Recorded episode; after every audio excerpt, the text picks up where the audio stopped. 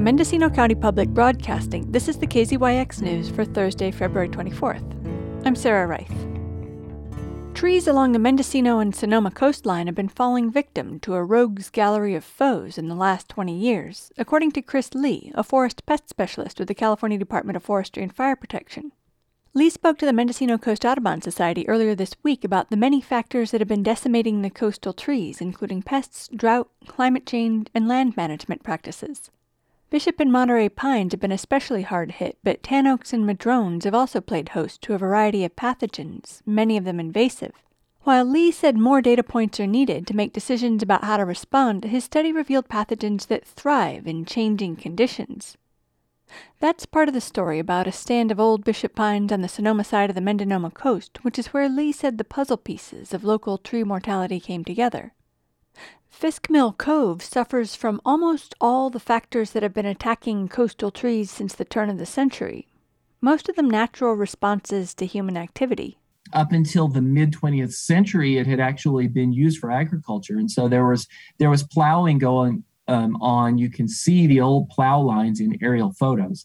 And so the soil had been deeply disturbed, and in this particular spot, the plowing encouraged the formation of this sort of almost hard pan layer that raised the water table because the water stopped being able to infiltrate quite as far down as it had used to be able to infiltrate. The ag fields were abandoned, and they regenerated to a thick stand of Bishop Pine, and it became very tall and very beautiful. As a stand, and this was kind of the iconic healthy stand that we pictured when we first started thinking about doing this study.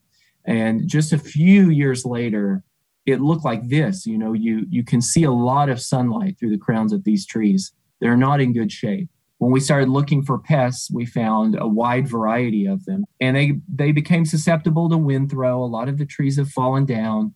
A lot of the roots have been snapped off. You can find Armillaria, that fungus that causes root decay. You can find Phaeolus schweinitzii, the cowpie or velvet top fungus there. You can find some other root-infecting fungi. And you can find Phytophthora cinnamomi. You know, it probably started being brought around the world on various kinds of ornamental and fruit tree and other crop plants way back in the 1800s. While some of the coastal pines are over 100 years old, most of them were established in the decades between the late 1930s to the 1950s, which marked a significant change from the previous century. Lee described some of what's known about the landscape prior to 1852, when white settlement began to intensify. I have heard opinions from many people who have worked in that landscape for a while. There was, in general, a lot more open space, particularly in that coastal strip, and probably fewer conifers and fewer thick stands of conifers in general than we have now.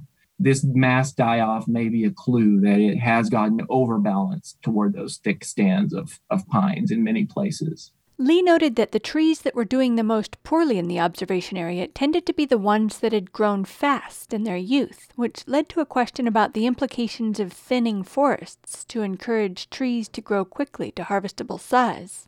It is clear from a lot of research that when you open up some space and you sort of give those trees more access to various kinds of resources, which probably prominently, you know, include water resources, but may include mineral nutrients and things like that as well, they do seem to be better able to fend off some of the kind of bark beetle issues in particular that we've been seeing, like in the Sierra Nevada over the past decade. There's been quite a bit of research about that. From a production forestry perspective, I do think that a lot of times, you know, the foresters may be looking at that growth rate and the time it takes to grow that tree up to the size where it can be harvested. So you want to balance those two perspectives. I'm not sure how you figure out what the point is other than trial and error with management. But I do think that doing nothing in many of our forested landscapes tends to be a prescription for nature to move in and take care of these trees in ways that we are kind of refraining from doing. Lee closed with some thoughts on future land management.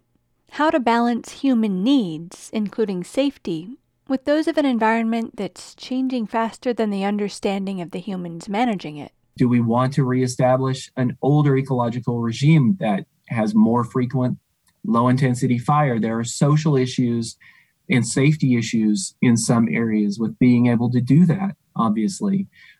Do we want to somehow see fewer trees on the landscape so that they experience less resource competition stress? And should these pine stands be regenerated and kept at a sort of younger age on the landscape to match what was going on before we were really keeping records about these things? Can we somehow manage to delimit these soil pathogens and figure out where they are and practice BMPs to keep them from being spread more widely? Same thing goes with insect pests and other pests and pathogens that are transported in wood. But there's a lot more that we need to learn how to do, and particularly to learn how to outreach to people so that they can practice the appropriate management on the landscape. For KZYX News, I'm Sarah Wright. For all our local news with photos and more, visit kzyx.org. You can also subscribe to the KZYX News podcast, wherever you get your podcasts.